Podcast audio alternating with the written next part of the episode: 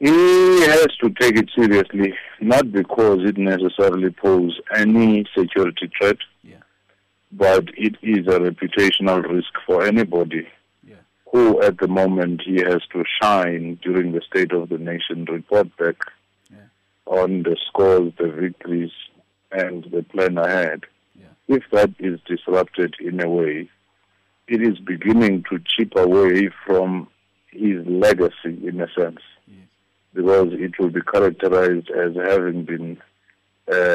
enveloped in these kinds of controversies rather than the concrete achievements that he would like the country to remember.